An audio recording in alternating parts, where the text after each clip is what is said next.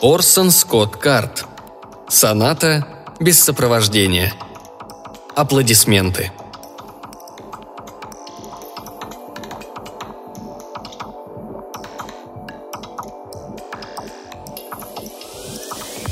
На всем белом свете было всего две дюжины блюстителей закона.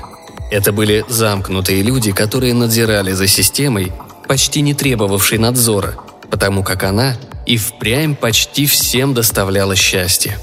Это была хорошая система. Но, как и самая идеальная система, она то тут, то там давала сбои. То тут, то там кто-нибудь вел себя как сумасшедший и наносил вред себе самому. И чтобы защитить всех и каждого, блюстителю полагалось обнаружить это сумасшествие, поехать и устранить его. В течение многих лет лучшим из блюстителей был человек без пальцев на руках, человек без голоса.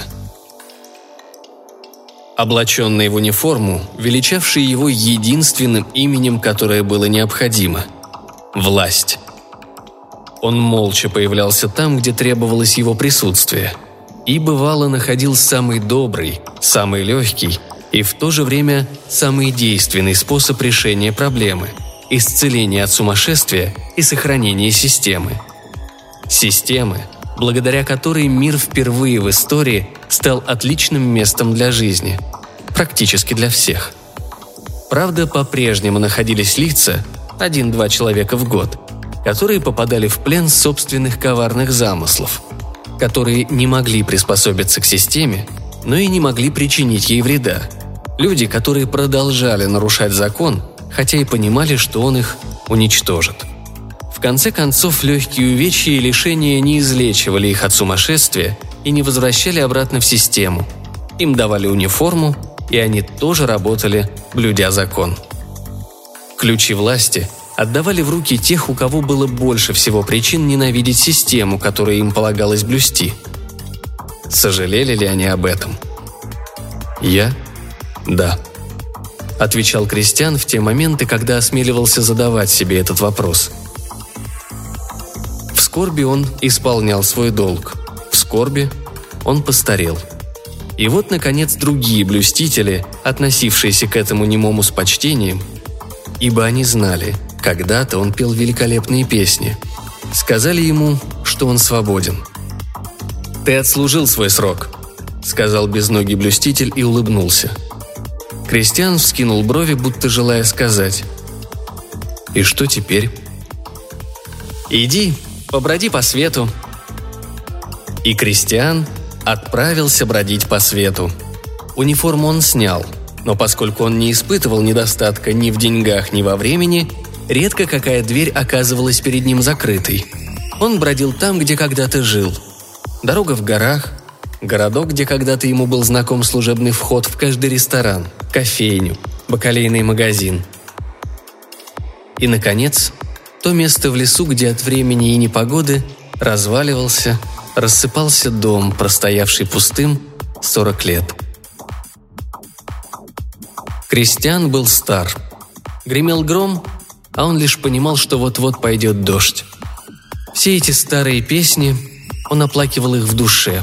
И не потому, что считал свою жизнь особенно печальной. Нет, просто он не мог вспомнить ни одной из них.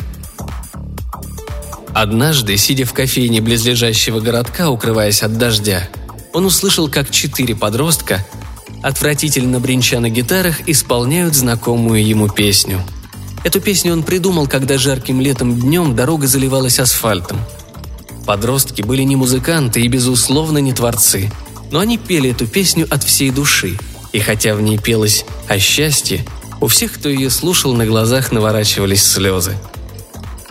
Кристиан написал на блокноте, который всегда носил с собой, и показал свой вопрос мальчишкам.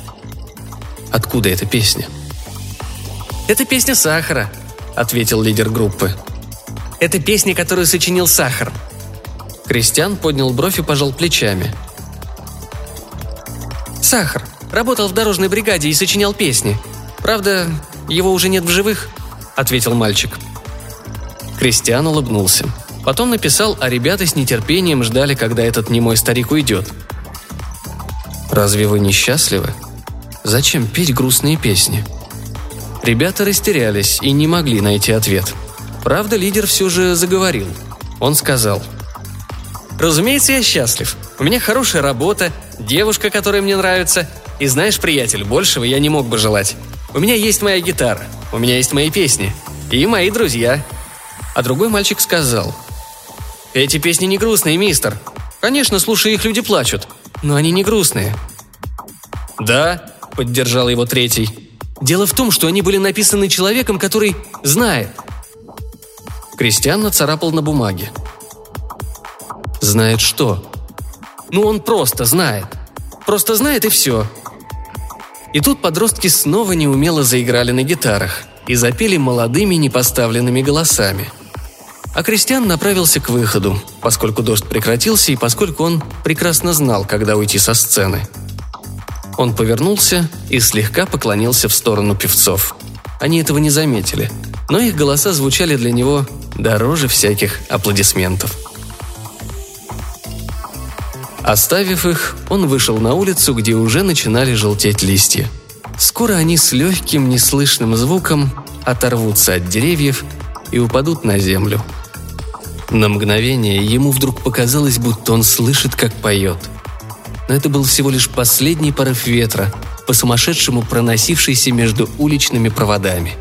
Это была яростная песня, и Кристиану показалось, будто он узнал собственный голос.